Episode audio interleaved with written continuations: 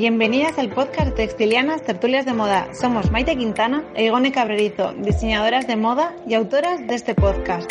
Podéis seguir nuestra nueva marca Say buscando en Instagram arroba SayTheBrand. En Textilianas hablamos sobre moda, diseño y emprendimiento. Si eres creativo o estás pensando en montar tu propio negocio, este es tu podcast. Invitaremos a profesionales del sector textil para que nos aclaren todas las dudas y sobre todo para que nos hablen sobre su experiencia. Compartimos este objetivo con VIAF, Bilbao International Art and Fashion. Por eso nos hemos unido y nos hemos convertido en uno de sus canales de comunicación. Y al igual que ellas, we are more than fashion. ¡Empezamos! Bienvenidas textilianas a un nuevo episodio de nuestro podcast. Hoy tenemos con nosotras a una diseñadora pamplonesa que crea piezas sostenibles con una visión contemporánea y atemporal. Para mujeres de mente noble, espíritu y carácter, crean solo prendas que vende, sin grandes producciones y hecho uno a uno con mucha pasión. Sin enrollarnos más, os presentamos a Suriñe Gurpegui. Hola Suriñe, bienvenida. Hola, ¿qué tal, chicas? Muy bien, bienvenida. Y muchas, gracias por estar con nosotras. Muy bien, gracias a vosotras, solo faltaría.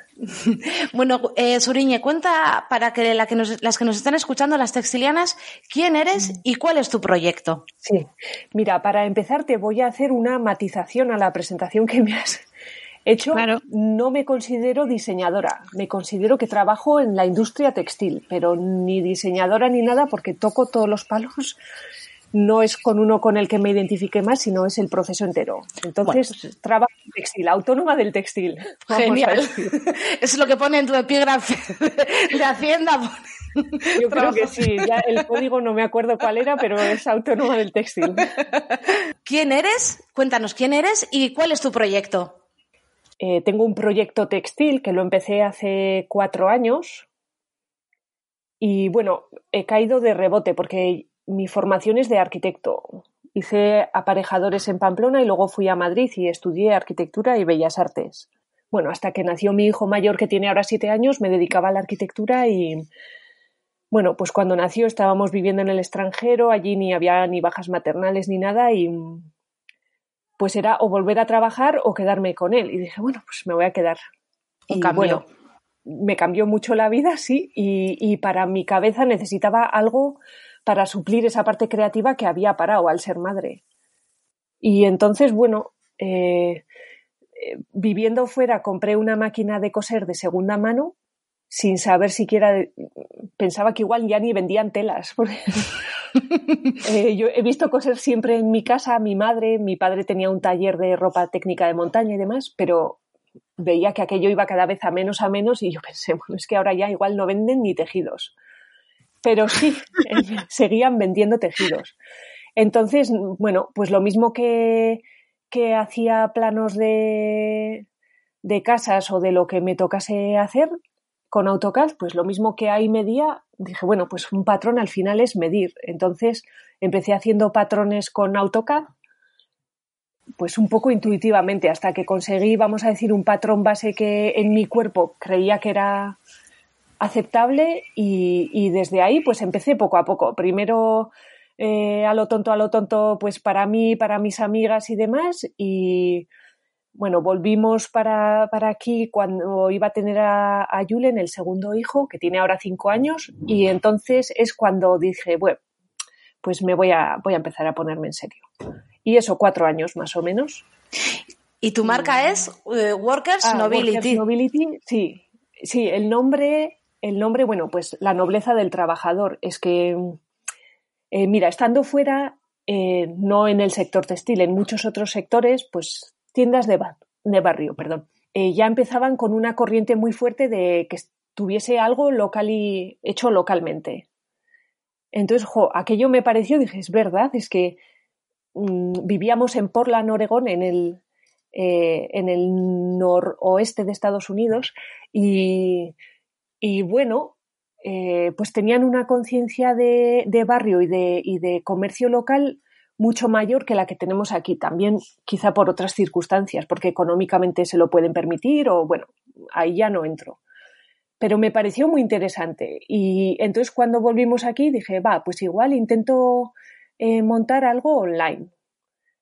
Pero bueno, la verdad es que desde el desconocimiento online creí que era la forma más sencilla. Ahora me parece lo más complejo de todo el mundo. O sea, para mí vender online es un mundo que desconozco y en el que prácticamente no me meto. Entonces, bueno, como, pues eso, como ya os digo que yo venía de otro tema, pues eh, hablé con algunas tiendas en, en Pamplona y en Donosti sin ánimo de venderles, únicamente para que viesen los primeros productos que saqué, a ver qué les parecían la producción, la calidad y demás. A todo eso, los productos los, haces tú. Los, sí, desde los patrones. Eh, sí, mira, Workers Nobility viene un poco una de las primeras camisas que hice con una amiga allí en, aún viviendo en Portland. Ella era de Noruega y un día me dijo, mm, mira, te voy a traer una camisa típica de, de mi país, a ver si me la puedes hacer. Sí, no, sin problema. Me parecía muy divertido además de, un, de una prenda sacar un patrón, es algo que me gustaba también, que me gusta. Entonces, era esta camisa en concreto, en, Noruega le llaman buserul, y es una camisa que es para el día cotidiano. Es una camisa folclórica, pero no es para la fiesta. La usaban tradicionalmente, pues, pues la gente trabajadora. Y la particularidad que tiene es que la manga, eh, una manga en su sitio de una camisa común, tiene un patrón con una curvatura que encaja en el hombro. Esta manga eh, para evitar esa curvatura, y ahora os diré por qué, la resolvieron a través de una pieza rectangular que compone la manga y una pieza cuadrada pequeña que compone, que da esa falta que, de holgura que da la curvatura. Y esto lo hacían porque antiguamente la, materia prima era mucho más costosa frente a la mano de obra. Entonces, pues aquella gente de aquella época desarrollaron un sistema de patronaje en que casi conseguían desperdicio cero. No era por un tema de sostenibilidad, sino puramente por los recursos que tenían. Y me pareció tan bonito, tan honesto, que tengo una necesidad, independientemente de si la camisa o no te gusta, se ha resuelto esa necesidad a través del diseño. Que pensé, pues esto hay que no sé, hay que buscar un poco. Y no solo en Noruega, es que en todas las partes del mundo. En, en, Alemania tienen una camisa muy parecida que se llama el Fisherman's Shirt. En, en, en, Suecia, tienen, bueno, por todos los sitios ese sistema. Aquí en la zona norte, para que sea un caso más concreto, en la camisa de Roncalesa, en el Pirineo, de apariencia es muy distinta, pero tiene el mismo despiece con un cuadrado mucho mayor porque es para día festivo, día de baile, entonces que coja brío. Pero la idea del aprovechamiento está detrás. Y bueno, mm, pues de ahí fue un poco de donde surgió. Entonces de ahí viene el workers nobility, la nobleza del trabajador, de, de la nobleza que tienen todos los trabajos, que parece hoy día que coser es un trabajo de países tercermundistas y de gente renegada casi. Y no es así. si vivimos en una sociedad donde hay de todo tipo de profesiones, ¿por qué no puede haber aún gente que cose?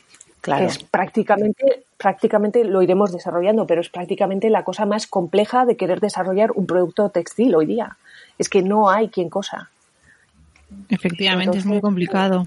Pues de ahí, de ahí es un poco de donde surge la marca. Y poco a poco, bueno, pues con una idea de pues que sea sencillo, que, bueno, algo que a mí me guste. ¿Cómo describirías eh, la, tu marca? Las prendas, el aura que lo rodea. ¿Cómo lo describirías? Pues no sé, eh, muy sencillo, simplificado al máximo. Quizá eso igual me viene un poco de la deformación de arquitectura, de intentar limpiar, ¿no? A lo largo de la carrera profesional, pues, qué sé yo, llegan clientes para que le hagas un proyecto de lo que sea y, parece que cuanto más cosas le pones, es, esto es muy valioso. Tiene, pues recuerdo un ejemplo, en, un, en el último trabajo que tuve teníamos unos clientes que querían desarrollar un, bueno, un, un edificio para la marca de ellos. Entonces, bueno, venían con un presupuesto enorme y demás y les hicimos un proyecto. Entonces, bien, bien, como punto de partida, bien, pero ahora vamos a empezar a ver entonces eligieron para las sillas un, un tipo de tapicería para el respaldo, otra para el sillón, la moqueta también. Entonces era, o sea, ir, ir mezclando. Yo digo, no, vamos a ver. mira, un proyecto cuando tienes que usar más de tres materiales distintos, ya algo ahí hay un problema. Entonces, bueno, pues en el diseño aplico eso que a mí, a mí me gusta, es simplificar. Entonces, pues qué sé yo, desde nunca usar cremalleras porque a mí me parece un, un elemento horrible, aunque se esconda, es que yo no quiero esconder, o sea, no quiero usar una cremallera pero que no se vea, no, es que no quiero engañar.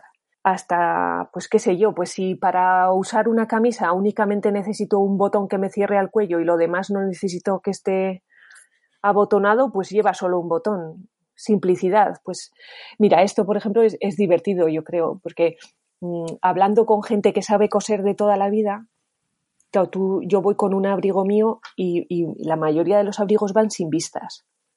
Por elección, porque, porque vamos a ver, la vista, pues sí, entiendo que cumple una misión, pues que si se da la vuelta que no se vea un forro, que no sé qué, pero bueno, quizá yo he puesto un forro elegido con conciencia para que se vea ese forro y además para el tipo de abrigo que es, a mí me gusta simplificarlo y lo, para mí lo entiendo como, como una forma que gana el abrigo. Entonces, ¿cómo están tus abrigos rematados? Quiero decir, un abrigo... Mira, pues por ejemplo los abrigos, depende de cuál sea, ¿eh? pero, pero vamos a decir como denominador común más o menos, pues es un forro en algodón, eso sí, siempre materiales 100% naturales. No vale con que veo, por ejemplo, materiales de lana que me encantan, pero lleva un 5% de poliéster, pues ya no me sirve. Tienen que ser 100% naturales. Que yo entiendo que para tejer la lana, pues va mejor con un poquito de poliéster porque le resulta más fácil a la hora de tejerlo. Sí, pero quiero que sea 100% natural. Eso creo que es otra de las cosas importantes. ¿eh? Cuando tú, tú, intentas desarrollar una marca, eh, vamos a ver, tienes que empezar con una idea muy clara saber que hoy día hay gente para todo tipo de gustos, pero tienes que ser clara con una cosa y seguirlo. Seguirlo, seguirlo, seguirlo y funcionará. Tarda, ¿eh? No, no es de la noche a la mañana empiezas a vender abrigos ni camisas. Tienes que ser pesada, seguir, no desmoralizarte. Y Llega momentos que, bueno, estoy en un abismo, ya hasta aquí hemos llegado, pero bueno, pues sigues y, y van saliendo cosas. Claro. Y luego encuentras gente, pues, bueno, encantadora, que te ayuda muchísimo y, y pues gracias a eso van saliendo cosas, sí. Pero bueno, no sé si os, al final si os he explicado lo del abrigo. iba, iba rematado el abrigo con un algodón, con un forro de algodón. pues, pues es un forro, un forro interior, tú coses el forro, montas el forro montas lo que sería el exterior del abrigo, en el, interior pues dejas parte de la manga sin coser para luego poder darle la vuelta como si fuese un abrigo reversible y luego cierras. Y entonces luego con un pespunte, pues generalmente un pespunte a un centímetro, haces que no se vuelva. va rematado todo alrededor para que así no vuelva el forro y luego al atarse no tiene por qué verse. Y si se vuelve algo, no pasa nada, porque el forro está elegido para que funcione con ese abrigo. No sé. que se vea. Y por ejemplo, no los entretelas, ¿no? No le añades una entretela. No, nada. no, no los entretelo. Luego, a ver, claro, también hay que ver qué tipo de ropa hablas. Eh, claro. Vamos a ver, si estás hablando de un abrigo que ha de ir entallado al cuerpo, que de que va a ir perfecto, que casi no se nota ni que ha pasado una mano por ahí. Pues sí, pues tendrás que entretelar y, probablemente eh, eh, vistas y tendrás que hacer que la sisa de la manga tenga un centímetro más que la otra para que no te quede chafada y no sé qué. Pero en mi caso, que muchas de las piezas van a talla única, son súper holgadas y demás, tiene otro desarrollo por detrás que no, ya no es el más academicista, si quieres. ¿no? Sí, lo tuyo es como quitar lo que está previamente ya establecido, que parece que tiene que llevar las vistas, eh, bueno, todo lo que... vamos, que, no, es, ninguna novedad, ¿eh? Hay mucha gente que hace cosas así infinitamente mejores, pero... Sí, bueno, pero es como una parte de tu identidad. Quizá también, eso, quizá también al no venir del campo de la moda, yo no he estudiado diseño de moda. Entonces quizá esa parte, no lo sé, no lo sé qué es lo que enseñan en las escuelas de diseño de moda, pero si se enseña una parte más correcta o más así, pues, mm, o inicialmente. Sí, al final es huir, es huir de, esas cosas preconcebidas y hacer como una, mm. una silueta y un estilo de ropa más libre. ¿no? Porque yo si veo tus prendas, pienso que son como libres. Lo que tú dices, que muchas veces se diseñan cómodas. cómodas. Sobre todo comodidad, no sé, eh, eh, bueno. Effortless. Mira, eh, mis amigas y amigos siempre me suelen preguntar, ¿y qué? Claro, saben que me dedico a esto y yo, ay, ¿qué se va a llevar? Y no, pues ni sé ni me importa. Es que no, no hago algo pensando, ah, la tendencia del momento, el...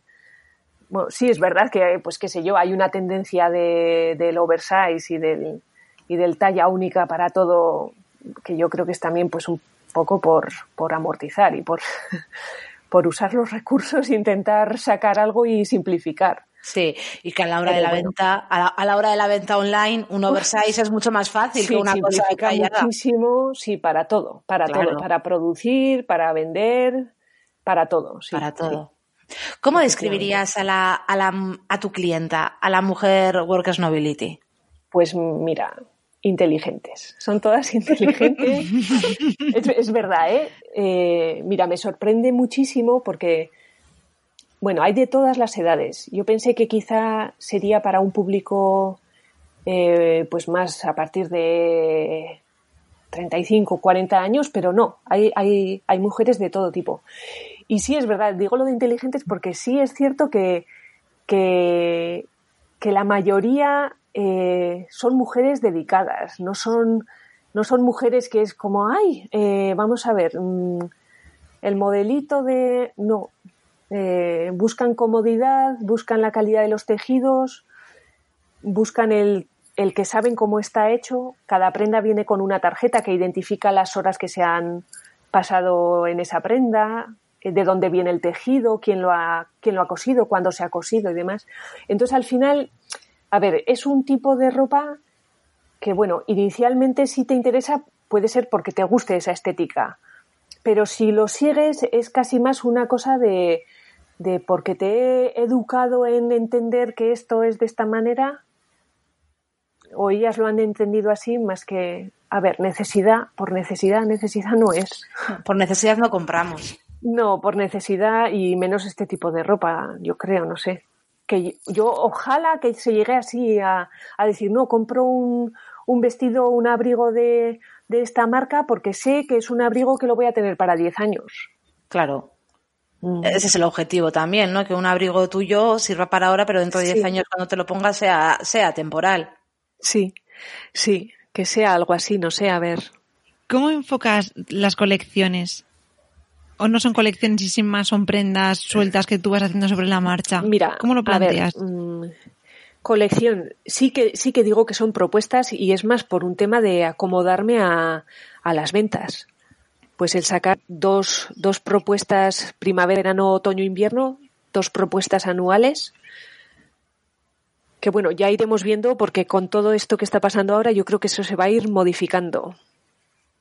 Mira, es la primera vez que me pasa este invierno se terminó de vender hacia marzo, abril.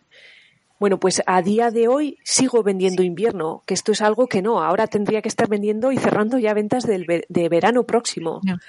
Y en cambio se sigue pidiendo. Y bueno, pues yo soy una empresa minúscula y claro que nos adaptamos. Esa es la parte buena de ser minúscula y no depender de un montón de personas que tienes que sacar todos los meses tirar para adelante. Al ser ¿Y por qué crees? ¿Por qué crees que será eso? O sea, ¿por qué sigues vendiendo invierno? ¿Tú crees que igual es porque las boutiques, las tiendas multimarca han comprado menos por miedo y ahora está como mm. bien que la gente está animándose, están comprando? creo que sí, que parte es eso, gran parte es eso, yo creo. A ver, eh, estamos en un mundillo que es muy complejo. Llevamos muchos años de, capa caída. No es, no es ahora venido el COVID y de repente la hecatombe. la hecatombe venía de mucho antes. Mm, pero bueno, sí que es verdad que otros años eh, se vendía en temporada y bueno, luego quizá alguien te pedía algo de, de estocaje y demás, pero, pero no como este año. Y yo creo que eso sí que ha influido el virus, el decir, bueno, nos confinaron justo al volver de feria eh, y yo creo que, que eso se nota. Al final ahora, bueno, pues entre un poco de miedo de, de la incertidumbre de qué va a pasar. Mm, no me ha quedado claro cómo enfocas las colecciones. No sé si es porque se me ha cortado de repente o no Pues que hablo de tantas cosas, ah. me voy de un lado para otro, ya perdonaréis.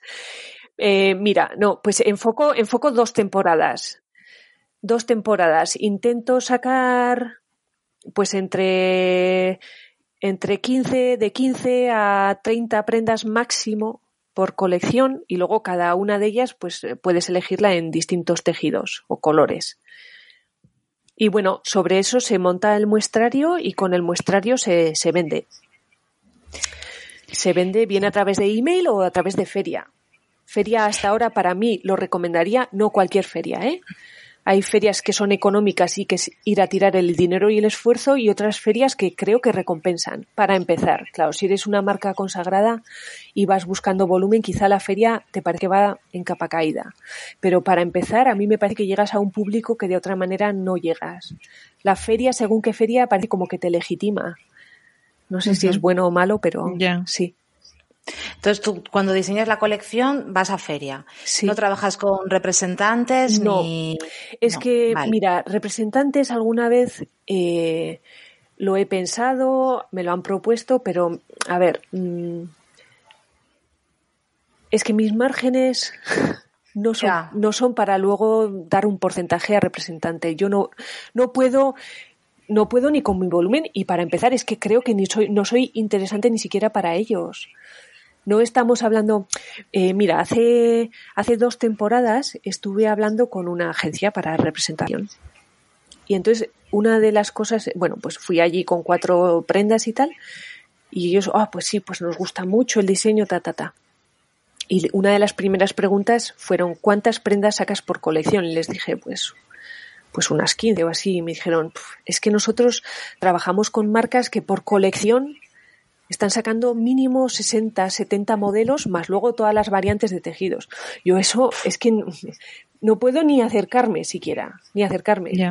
Ni quiero. Mm, no creo que es... es que no es tu marca, tu marca no, es eso. No, no, no, no. No creo que...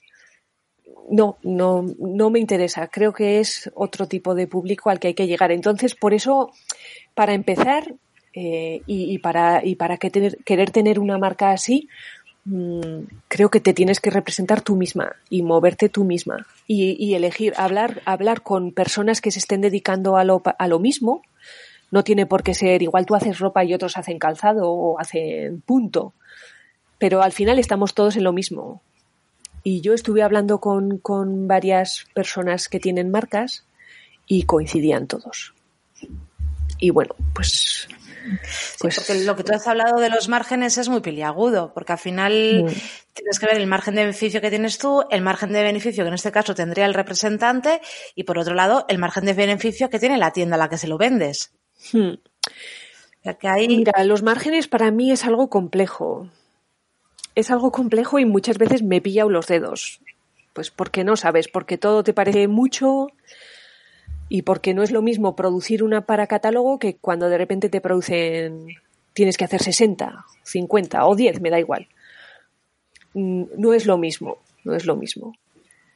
Pero bueno, eh, mm, es complejo. Alguna vez me han dicho, me, dijeron como una fórmula matemática y decían, tú, tú eh, coge el, eh, el, precio del tejido, el precio de la producción y multiplícalo por 2.6.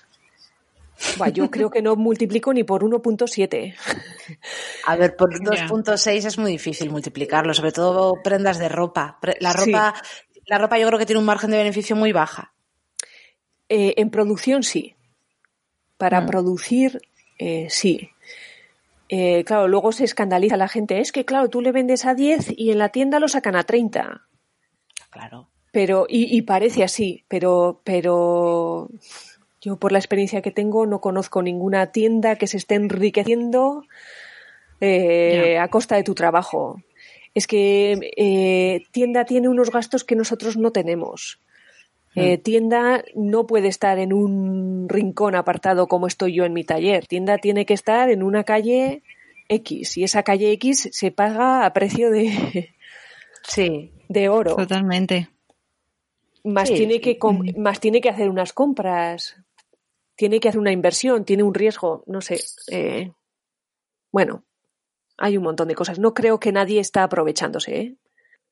Vale, entonces estábamos hablando que haces unas colecciones pequeñas de unas, bueno, pequeñas, que 30, 30, 30, piezas no es lo, lo, máximo, ¿eh? 30 ha sido lo no máximo. Me, no me parece una, una colección pequeña para, para una empresa pequeña como eres tú. Eh, ¿Cómo te organizas en la producción? ¿Cómo, cómo funcionas? Pues ¿Tú realizas el primer diseño, te realizas los patrones y haces el prototipo o tienes un taller, unas modistas que, que te ayudan en todo ello? No, mira, ahora os voy a hablar quizá, eh, os voy a dar quizá mi opinión personal y puedo estar totalmente equivocada, ¿eh? Pero mira, si alguien tiene la idea de montarse una marca de ropa y contratar un patronista y quien le haga las fotos y quien le haga el social media y quien le cosa, mm, mira, mm, que se dedique a otra cosa. Que se dedique a otra cosa. Hoy día o te haces tú todo o, en mi opinión no, no empieces. Es, es, muy complejo. Es que, a ver, eh, independientemente de que sea muy costoso, está todo entrelazado. Yo, eh, a ver, sí que es verdad que una vez que se vende la producción, si voy ahogada, pido ayuda, por supuesto. Pero yo para montar una colección necesito coserla. Igual es porque, porque yo soy ignorante pero yo necesito ver cómo se monta una prenda para luego poder pedir que se haga de esa manera. Entonces, eh, a mí de nada me sirve ir y hacer un dibujo de, hoy yo quiero que me quede un, una chaqueta de esta manera, mm, ir a que me hagan un patronaje. Es que no tengo esa inmediatez. Yo no tengo ni, el, ni los recursos ni el tiempo, sobre todo el tiempo. Yo no puedo esperar a ir a hablar con un patronista, con luego alguien que me lo cosa no, no. O sea, tú empiezas y el primer año probablemente, pues igual mm, vas a tirar todo. Es que hay que ir refinando y afinando hasta que al final te vas haciendo tú unos propios patrones bases que son como tu, tu insignia y a partir de eso es con lo que trabajas y luego se va simplificando. O sea, yo para hacer, qué sé yo, pues eh, recuerdo en, el caso de un pantalón que lo sigo manteniendo en todas las temporadas casi. Eh, es que repetí el patrón 11 veces. Que bien, quizá es porque yo no vengo del patronaje y una persona con conocimiento de patronaje igual a la primera te lo encaja. Yo hay cosas, a ver, es un patrón, es un pantalón que no es para nada marcado a cuerpo, pero bueno, pero independientemente de que sea una ropa holgada, eh, sigue una estética que se representa a través de, del patrón. Tú al final estás creando ese volumen y eso yo, mm, que yo sepa, no hay ninguna fórmula de patronista que a la primera te dé con esas. Igual lo hay, ¿eh? No lo sé, pero. No, a la primera no. Yo desconozco, entonces, pues, pues sí, pues tienes que hacer un trabajo de si tienes que repetir 11 veces y si son 20, son 20. Entonces, eso o te lo haces tú o es que no puedes. Tienes el dinero o tienes el dinero para tener un pequeño, un pequeño equipo, el nómina. Bueno, si hay alguien que empieza con dinero para todo eso, mira, bienvenido sea. Yo, desde luego, yo, que no sabría yo opino como tú, ¿eh? Yo opino como tú, ¿eh? Yo opino que la persona que, que, está en la cabeza tiene que tener, aunque sea nociones básicas, de, de ser capaz de, elaborar desde el diseño hasta la pieza final. que, luego... que, luego... tengas a, a, gente en nómina, subcontratados, para que te den un apoyo, pero que tú seas capaz de controlarlo todo. Sí, sí. Y luego, bueno, que eh, vamos a ver, llega producción. Yo hay unas chicas, mira, mm, fantásticas, que son como una segunda familia. Esto mm, súper importante, por favor. la parte más compleja de todo esto ya no es las horas que tienes que meter tú, el aclararte con tus ideas de cómo quieres que vaya a ser tu diseño, el cómo vas a buscar proveedores de tejidos, que también, por favor, otra de las cosas es que no queda ya Mm, bueno, gente qué cosa, de repente dices, bueno, pues tengo una producción, qué sé yo, de 100 prendas y necesito ayuda. ¿Dónde buscas a alguien que te cosa eso? Es que no quedan talleres. Que la gente te dice, sí, vete, mira, hay un taller de, de arreglos de costura. No, eso no es confección industrial. Nos la hemos cargado. Y ahora voy a decir una cosa. Me voy casi hasta enfadar. Igual voy a resultar la borde de turno. Pero mira, mm, por favor, esto que seamos muy conscientes de qué es lo que queremos y que seamos consecuentes. Nos ha llegado la pandemia. Llegó marzo, todos recluidos. Y a las pocas semanas me manda mi cuñada un WhatsApp. Mira, su niña, en el colegio de enfermerías están pidiendo eh, gente con conocimientos de patronaje industrial y de confección industrial porque necesitan para hacer equipamiento y mascarillas y no sé qué, y necesitan gente voluntaria. Claro, te dicen algo así en una situación como la que estamos y lo primero que piensas es, me voy corriendo. Bueno, me habían facilitado un teléfono, ese teléfono no di con nadie para contactar. Entonces van pasando las horas y cada vez se te va enfriando más. Y ese enfriamiento, en mi caso, se volvió en enfado. Y dije, vamos a ver, me están pidiendo ahora, porque necesitamos, gente voluntaria con conocimientos de confección industrial. A ver, pero si nos lo hemos cargado, si aquí ya no cosen, mm, es que cuatro, cuatro maravillas que quedan cosen, porque no queda nadie cosiendo. ¿Cómo tenemos la cara de ahora que pasa algo?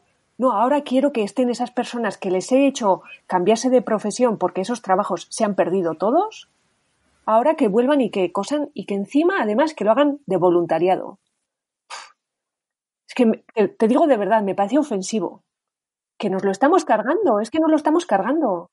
En Bilbao hay un taller de confección industrial, ¿eh? Y muy bueno. Sí. Hay un, y, estuvieron apoyando en, claro, pues sí, en la pandemia taller cerrado y dijeron, pues, pues lo hacemos. En Navarra también. Eh, talleres que ha habido de confección que se dedican a otra cosa y han estado apoyando. Es que han estado apoyando. O sea, es que la gente de la confección ha estado apoyando. Pero me gustaría que luego el apoyo también sea hacia la gente de la confección.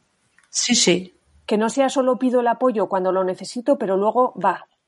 Voy a comprarme un pantalón a 20 euros. A 20 euros no se paga la mano de obra de un pantalón, ni el tejido.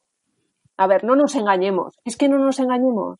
Claro que no. me hicimos un, eh, un episodio con, con, María Negro de Consume con Coco y, dijo una frase que la tenemos en destacados que es queremos comprar a precios tercermundistas, pero tener sueldos nórdicos. Sí, sí es imposible. Exactamente, exactamente.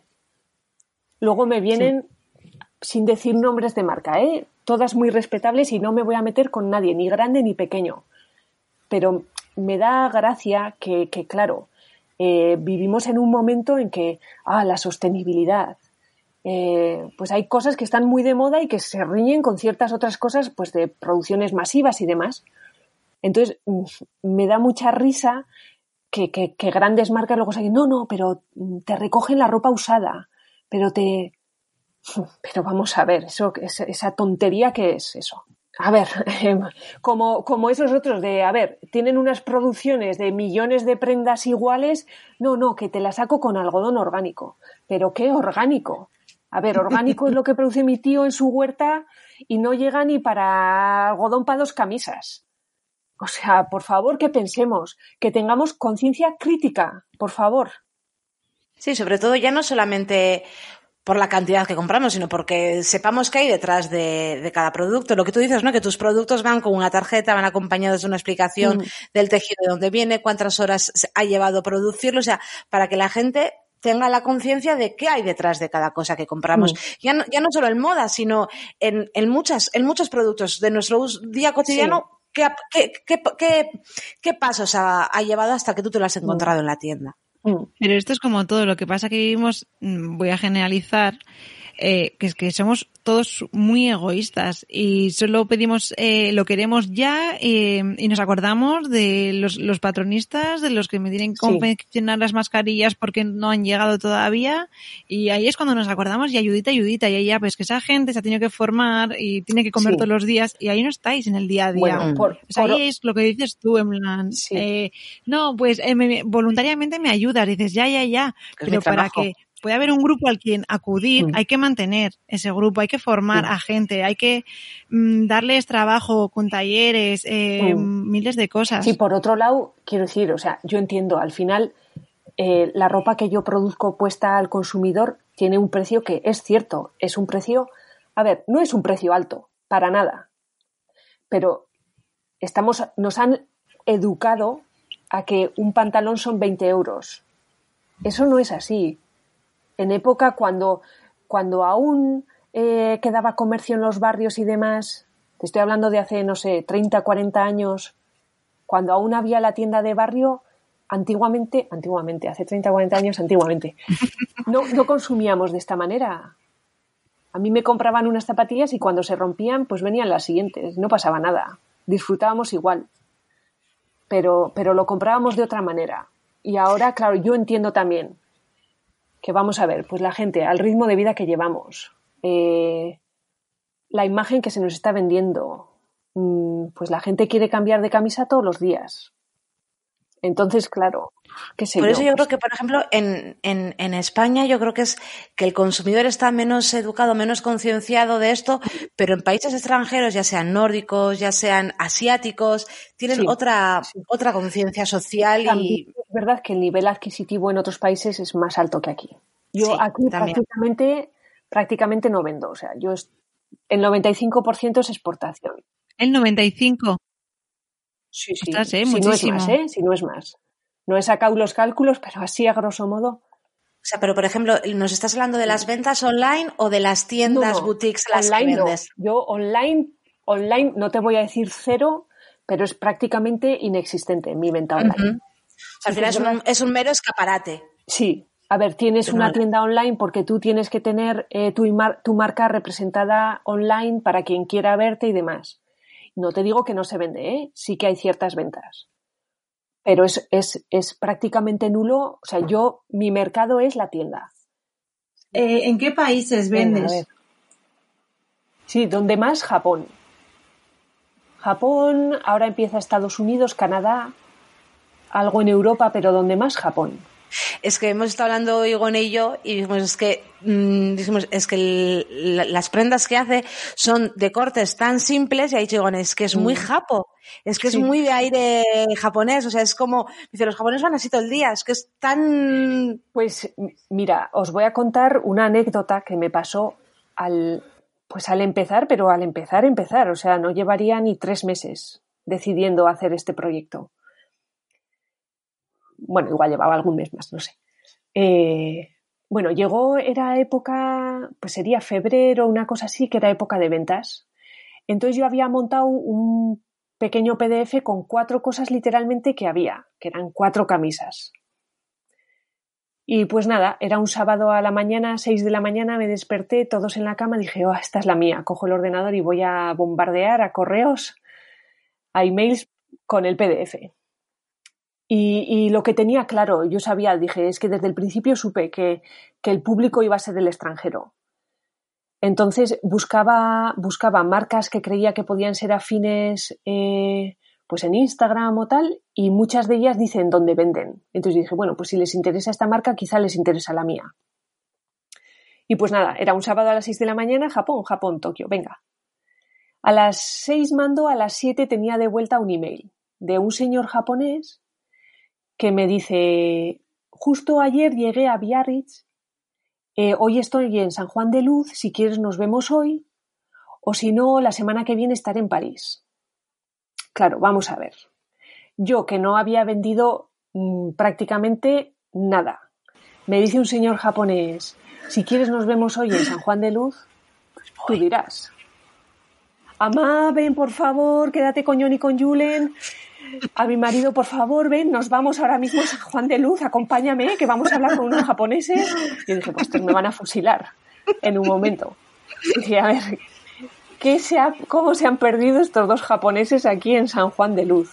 Bueno, este señor es un señor interesantísimo que, que viene o venía, ahora no sé qué pasará, pero eh, eh, este señor, y no es el único japonés que conozco que hace lo mismo, vienen a Europa encontrando lo que ellos consideran como pequeños tesoros artesanales.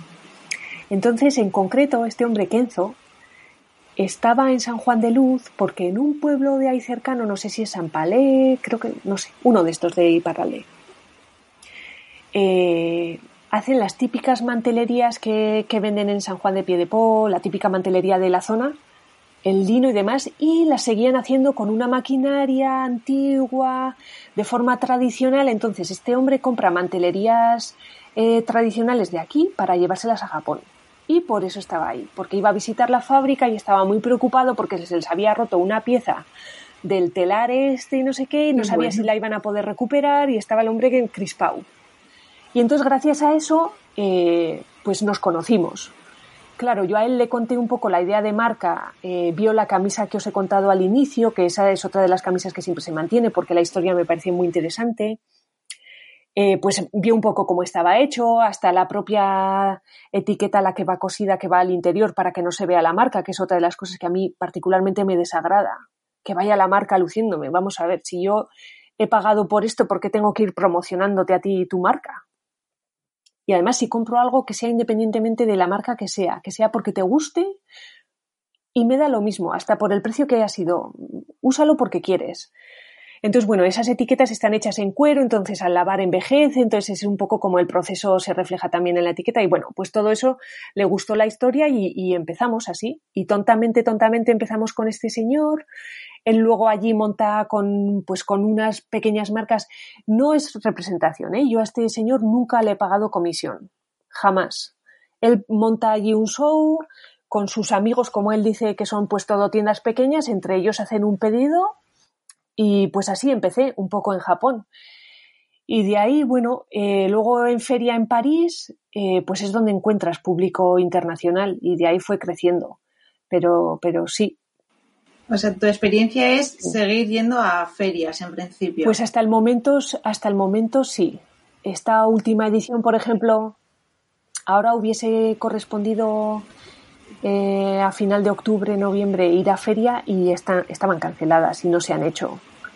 Entonces ahora volvemos otra vez a pues eh, bombardeo por email preparar un catálogo y bueno, pues lo que te quieras ingeniar. Yo en principio eso, porque mis recursos tampoco son como para montar un vídeo, una pasarela con un, pues no sé, mm, dentro de la sencillez, lo que, lo que se te ocurra hacer. Mm. Claro, y también dentro de la sencillez que también caracteriza tu marca, ¿no? No vas a montar, tampoco te pegaría montar un, show.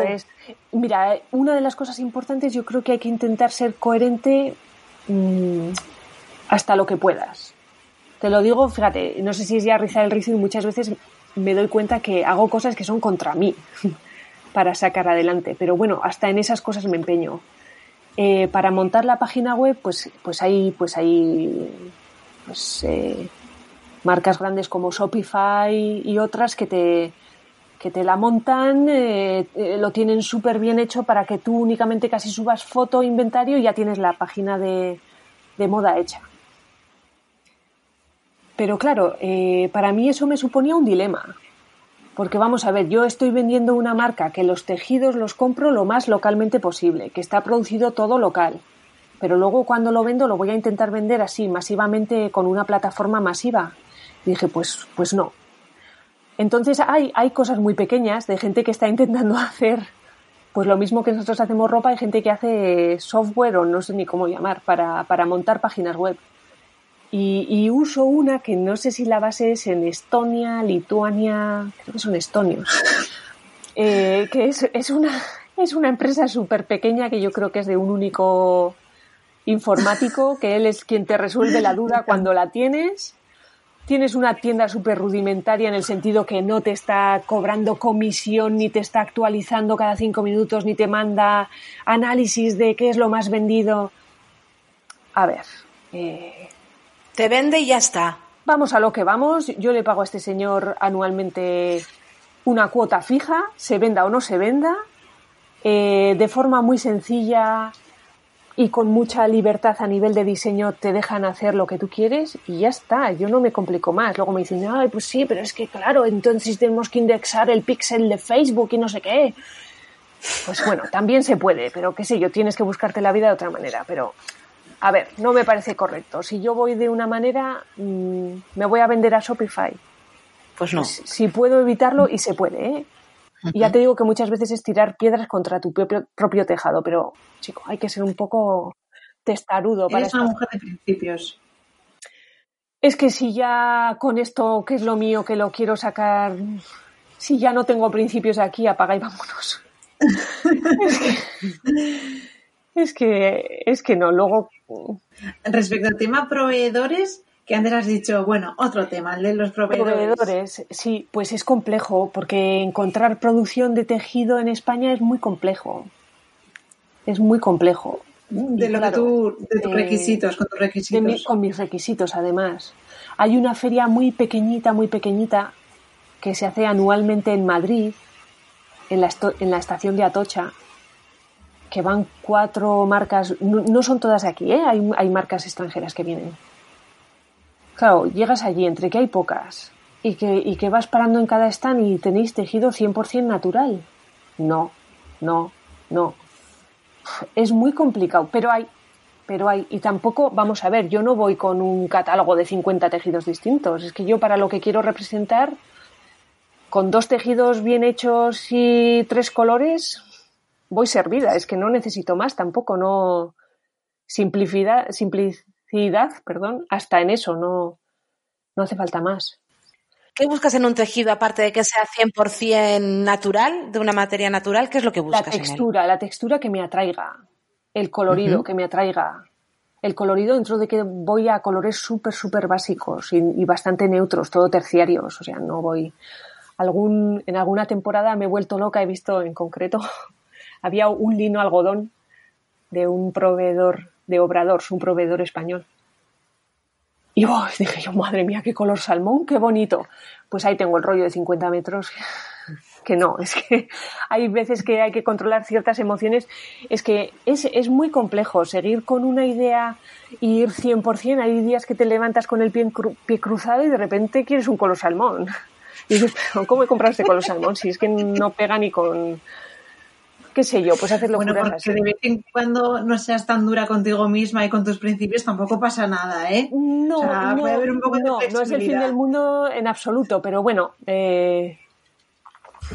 Ay, los arquitectos, ¿cómo sois? sí. De verdad, ¿de qué? Sois, o sea... Insufribles.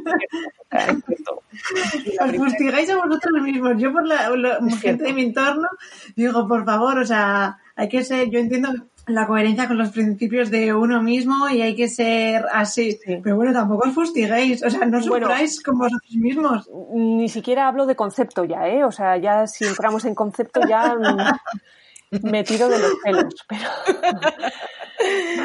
Has hablado que escoges colores terciarios. ¿Cuáles son los colores terciarios?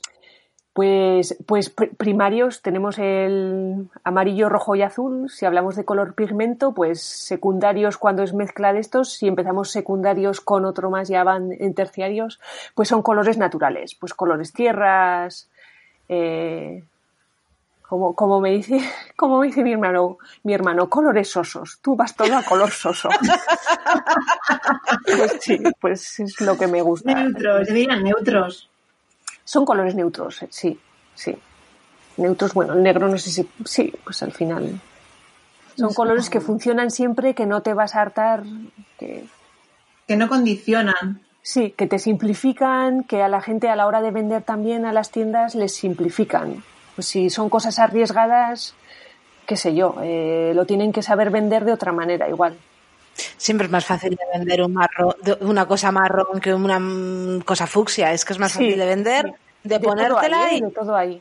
Hay una marca, hay una marca, no me va a salir. Una marca además hecha en Valencia. Fantásticos, ellos encantadores. Yo los conocí en feria. Ay, no me va a salir. Eh, bueno, mm, o sea, tienes que ver los tejidos que hacen, el colorido, o sea, todo de fiebre del sábado noche y van, es una maravilla esa marca, cómo funciona. Todo lo que es público italiano, mediterráneo, extranjero también, ¿eh? de otros sitios, no de tan cercano. Es que hay público, hoy día hay público para todo. Hay que llegar y ser constante. Se puede, pero hay que tener mucha constancia, mucha constancia y no, no decaer. Sí, y tener como, como tú una personalidad muy marcada eh, en, Tener claro, tener claro cómo, cómo, te va a gustar. No, no molestarse, es que yo entiendo que haya gente que le parezca horroroso lo que hago. Es que lo entiendo y me parecía hasta sano. Es que yo ni me ofende ni voy a pelear por explicarle a nadie pues cómo no te puede gustar, cómo no...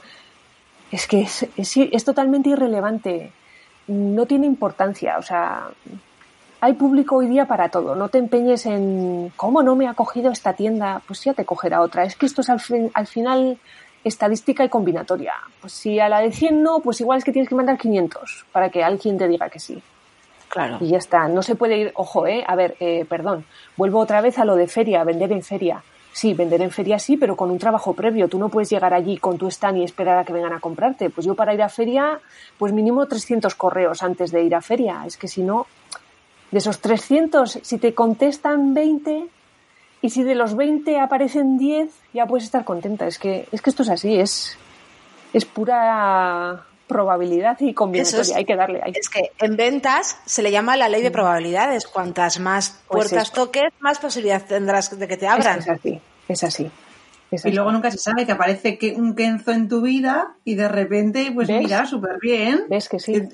Una mañana que ni te lo esperabas, o sea que fíjate. Sí, Luego he tenido mucha suerte en ese aspecto. Por ejemplo, con este señor Kenzo, eh, es que es maravilloso trabajar con él porque es delicado, no, lo siguiente. Entonces tiene un nivel de exigencia que te hace a ti exigirte cosas que igual no se te han pasado por la cabeza de primeras. es que es, es, mucha suerte, mucha suerte trabajar con esas tiendas y que, y que encuentres gente que, que, sabe y que, por ejemplo, pues eso, pues con Kenzo, ¿no? Eh, las primeras cuatro piezas que se produjeron, pues iba con una costura remallada. Y Kenzo me dijo, oh, sí, pero ay, no podría ser costura francesa y tal dije, pues sí, ya era una de las cosas que lo pensaba y dije, es verdad, es que, vamos a ver, hoy no vas a competir ni con, ni con volumen, ni con diseño, eh, pues tienes que, usar la calidad y, hasta el máximo lo que tú puedas. Sí, es verdad, ¿eh? eh mira, eh, la mayor, cuando tengo producciones grandes, grandes, hablo de cosas minúsculas, ¿eh? 100, 100 prendas, por ejemplo. Para mí eso ya es mucho. Eh, trabajo con un taller en Burlada, se llaman Doven, Doven Textil. Ellas se dedican al traje regional, para grupos de danza, para tiendas y demás. Pero si tú vas con una producción y demás, ellas son encantadoras y demás. Son encantadoras, pero eso no quita que les diera un susto la primera vez que aparecí allí y les dije, quiero costura francesa. Y me dijeron, vamos a ver, costura francesa que nos estás matando, que yo lo entiendo, hoy día se va a velocidad, entonces tú llegas costura francesa, que primero usa una máquina, luego usa otra, porque claro, si lo haces todo en plana, pues casi mejor usa primero la remalladora de tres hilos, para que así luego el hilo no lo tengas que ir cortando con tijera en la segunda pasada para que no te salgan, mm, cambia de máquina, mm, cambia el hilo, ajusta la puntada, todo ese trabajo que hay detrás de verdad no se ve ni se entiende. Por eso encontrar gente como Kenzo o como habló de Kenzo, por no nombrar a cualquiera, cualquier otra de las personas que están al frente de esas tiendas, que te explican que cuando cogen una prenda te miran por dentro. Por favor, eso tiene un valor que, no nos damos cuenta, que ni tenemos por qué. A ver, eh, no tenemos por qué entender todos de costura francesa ni nada, pero si alguien te lo, te lo explica, es que se entiende perfectamente. es más del doble de trabajo de una prenda remallada. Nosotros, de hecho, de la, colección que hicimos, muchas cosas en la de Sei, muchas piezas iban, la mayoría iban con costura francesa, lo pedimos. Es que los acabados no tienen nada que ver.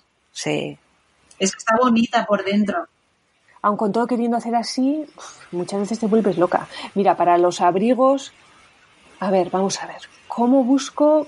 Claro, bueno, ya encuentras quien te vende una máquina de, dobladillos invisibles, de costura invisible. ¿Y ahora cómo se hace esto?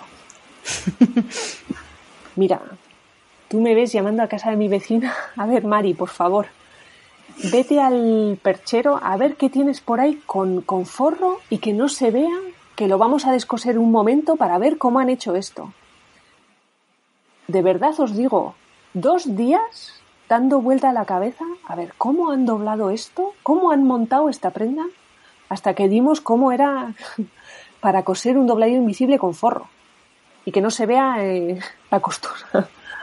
sí, sí. Bueno, para, quien lo sepa, sí, sí, sí. Muy bien. perseverante. Y ganas me dieron, ¿eh? De mandarlo a... Hombre, con dos días, pues... freír espárragos la máquina aquella, decir, pero bueno, esto es imposible, esto no tiene ningún ni pies ni cabeza, esto hasta que das y de repente es como cuando estudias geometría descriptiva y dices, esto no tiene ni pies ni cabeza, y de repente lo ves y dices, madre mía, qué tontería. Ya, lo de siempre, luego es una obviedad. Con tu super coherencia y tu super todo, ¿qué plan a la hora de comunicarte? pero no se consigue siempre, intento. eh, ¿cómo, cómo, ¿Cómo lo haces para comunicarte en redes sociales y, o las simples, eh, bueno, simples no, las imágenes que tienes en la web, por ejemplo, que todo comunica? Mira, esa es otra. Primera vez que, claro, dije, bueno, pues hay que hacer algo. Yo no tengo, de forma personal, ni Facebook ni Instagram no tengo. nunca había tenido. Entonces, claro, bueno, pues a ver, con esto, claro, necesito, tengo que meterme en el Facebook. Empecé un Facebook. Mira, qué horror, qué cosa más aburrida, que si no me puede interesar menos. Lo mejor son tus caras. No me están viendo, pero tus caras son para verlas. terrible, terrible. Y alguien me habló de Instagram. En otra tienda, una chica me habló de Instagram. Y oye, mira, Instagram tengo que reconocerle, saco hasta gustillo. Me gusta, me gusta. Me parece una plataforma adecuada para lo que es. ¿Por qué? Eh, muchas tiendas tienen Instagram. Y yo quiero llegar a esas tiendas en un segundo, porque mucho más no me van a dedicar. Instagram. Y no hago publicidad, ¿eh? por favor, al Instagram ni a nada de eso. Eh, en un golpe de vista saben de qué vas. Ahora, tienes que meter horas en Instagram tienes que meter horas. Y, como eh, dices tú, saben de qué vas si lo sabes comunicar bien. Si lo sabes comunicar. que ya estamos dando el eh, paso de la obviedad de que ya es, es muy complicado, muy complicado comunicar bien. De hecho, te diré, eh, ahora te metes en mi Instagram y dices, pero vamos a ver, me dice que tiene, lleva cuatro años y yo no veo más que temporada invierno. Pues mira, llegó uno de esos momentos de crisis cuando era pues eh, septiembre.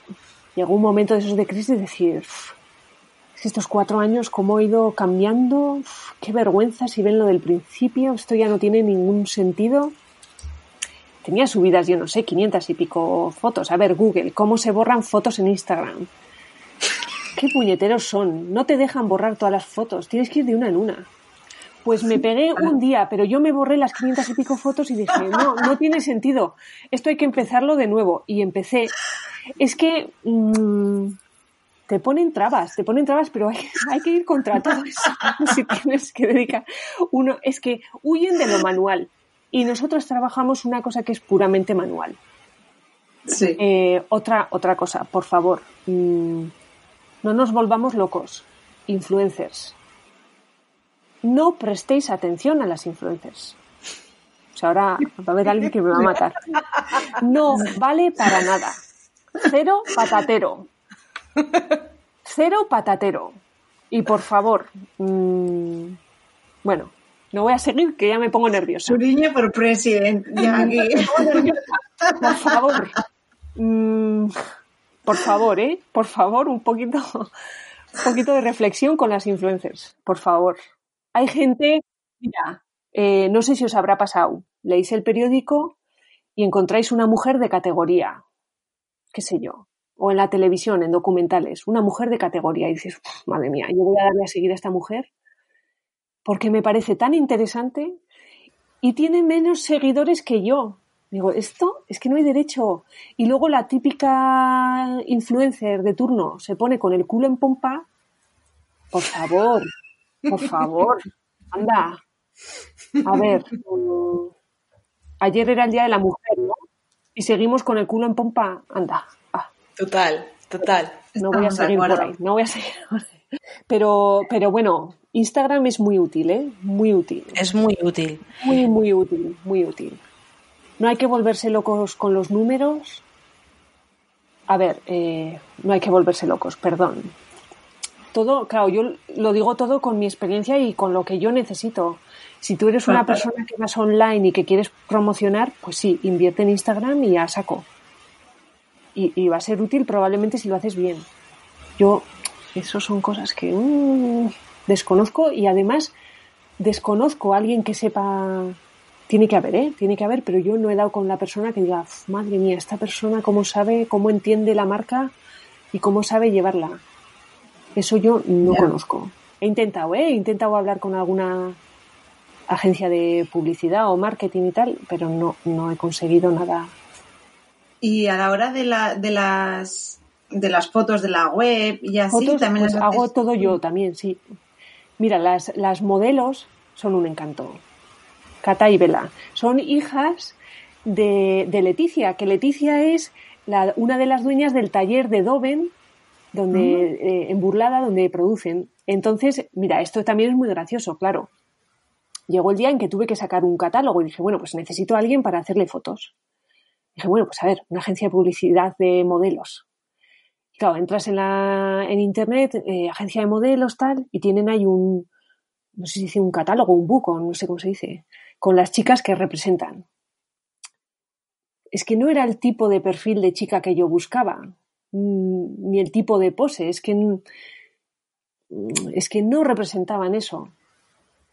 Y bueno, pues, pues un día hablando con Leticia allí en el taller, ay, no te preocupes, esto, mis hijas, mis hijas, ya verás. y efectivamente, es que, es que van, todos los años son las mismas, no hay más que dos chicas en todas las fotos, que son las mismas de siempre. Yo creo que van muy bien con, tu marca. y además es que son un encanto, es que, o sea, hmm. son encantadoras, nos entendemos perfectamente.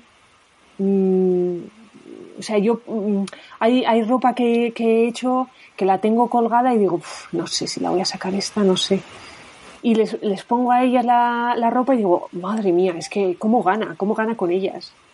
Sí. Es que, es que son un encanto, son un encanto. Qué bien que hayas dado con tu perfil. Sí. Encontrar esas personas que veas que corresponden. Es que, es que si encuentras gente normal, salen los proyectos adelante solos, casi. Sí, ya, totalmente. Yo creo que ha llegado el momento, si no que me llega Maite, de hacer el cuestionario fascinante, rápido y alucinante. Sobre todo alucinante. Empiezo. ¿Qué te llevarías a una isla desierta? Ay, a mis chiquitos. A tus chiquitos. Contando el chiquito mayor, el maridito. Los tres. los tres. Contar la guerra que dan, pero me los llevaría. ¿Cómo es un día perfecto para ti? Pues cada día, es que tampoco voy a pedir más. Me dedico a lo que me gusta, no, le, no puedo pedir más ya. Pues nada, una locura a las mañanas hasta que salen para ir a la escuela a los niños, eh, corre, haz algo de limpieza, comida, mientras, a ver, pienso si voy a hacer un patronaje, si voy a hacer un no sé qué, hablo con no sé quién mientras estoy marcando el corte porque puedo hablar. Ese es el día perfecto. Deduzco que te encanta todo, porque para que sea perfecto todo lo que haces, es, lo que hay, es lo que hay. Vamos a decir que es perfecto así. ¿Cuál es tu comida favorita? Según el día y según la hora. Ah, no sé. A veces dulce y a veces salado. No sé. No tengo una comida. ¿Pero es más de panchineta o de tarta de chocolate? De todo. No le hago ascos a nada. En comida, ascos a poco. Cualquier cosa es bienvenida. Sí, sí. Cuando, bueno, salías de juerga, porque ahora ya estamos todos confinados, em, ¿eras de bailar como un junco de un lado a otro o más como Carton Banks en El Príncipe de Bel Uf. Tengo que decir que he sido siempre muy sosa, ¿eh? Yo he sido siempre de para las nueve me da el sueño y a las seis como un jilguerillo. vale, pues eres más de junco. Un junco eres. Sí, más de junco, igual sí, igual sí. de un lado a otro. Sí. ¿Qué olor te transporta a tu infancia? Ay, mira, el de, el de los cajones, la ropa, la ropa en los cajones, eh, yo no sé por qué, pero abro a veces y es como, ah, estoy viendo el cajón de la habitación de mis padres con el olor aquel. Sí, no sé por qué. Si te reencarnases en un animal, ¿cuál sería? Ay, no sé, un pajarillo chiquitito, que vuele rápido y que no se le vea mucho. Un colibrí. Un colibrí o no sé, algo así. ¿En qué época te hubiese gustado vivir? Pues yo creo que ahora. Yo creo que ahora. A ver, O sea, todas son interesantes, pero, pero me quedo como estoy, que uf, vivimos muy bien, con poco. Sí. O sea, no eres de las que piensan cualquier época pasada fue mejor. ¿Qué va? Eso es mentira. Eso es mentira. Sí, sí. Si fueses un producto, ¿cuál sería tu eslogan? Ay, mira, bueno, bonito, barato, no. no sé, eh, no lo sé. Eh, sencillo, sencillo. Normal. Simplificado al Sencillo- máximo. Sencillo, normal, sin grandes complicaciones. Normal. Sencillamente normal. O normalmente Eso, sencilla. normal. Ay, El eslogan de Suriñe es sencillo, normal. Así, normal, normal, sin complicaciones. Muy bien. ¿Dónde ya hemos terminado con nuestro cuestionario. ¿Dónde podemos encontrarte? Tanto en Instagram como tu página web. ¿Cómo eres? Eh, pues, pues nada, Workers Nobility no tiene mayor misterio. La página web es worknobility.com. Eso es, y luego en, en tiendas, en tiendas, en tiendas encantadoras, en tiendas encantadoras que yo, eh, a ver, eh, ¿os acordáis? Seguro habéis estado en algún sitio, no lo sé. Por ejemplo, para que conozcamos todos, eh, Barcelona. Y vas Sí. al casco antiguo de Barcelona o no sé qué, te mueves por esa zona y dices, qué encanto, qué, qué maravilla. ¿Y por qué? A ver, edificios bonitos tenemos también en, en otras ciudades. Pero ¿qué pasa? Que pequeño comercio quizá mm, mm, solo se lo permiten ciertas ciudades. Eh, Sí. Pues Barcelona, qué sé yo. Qué bonito sería, ¿no? Eh, otra vez, recuperar eh, ese comercio. El saborcillo ese de lo. Es que es lo que le da toda la gracia. Toda la gracia a vivir en, en cualquier sitio. Ese Sí. saborcillo. No te digo que sea, no sé, comercio de cosas sencillas, de con cariño. Todo hecho con cariño. Y ir a una ciudad y encontrarte piezas que solo pueda, solo entre comillas, encontrarte en esa ciudad, que no sean las grandes marcas y dices, vale, esta ciudad es igual que la otra porque tengo lo encuentro No, lo mismo. cosas No, que- quiero que las han elegido- rincones especiales. Sí, con cariño. Al final, eh, poner cariño es mucho trabajo. O sea, yo te digo, eh, cuando cocino, hay veces que cocino rápido y se nota. O sea, el cariño al cocinar el tiempo, eso es ingrediente clave. Pues, pues con, con lo demás pasa lo mismo. Eh, una tienda, venga, a lo bestia. Pues ahí no hay cariño. Ahí hay, pues no sé, otras cosas. Pero, pero esa gente que está detrás de esas tiendas pequeñas, eh, que montan eh, las colecciones que ellos eligen a base de ver y ver y ver y elegir tres cositas de esta, cuatro de la otra, es que ese cariño se, re- se refleja y da gusto. Es que mm, pasear, aunque no compres, pero entra, mm, pregunta, interésate. Sí.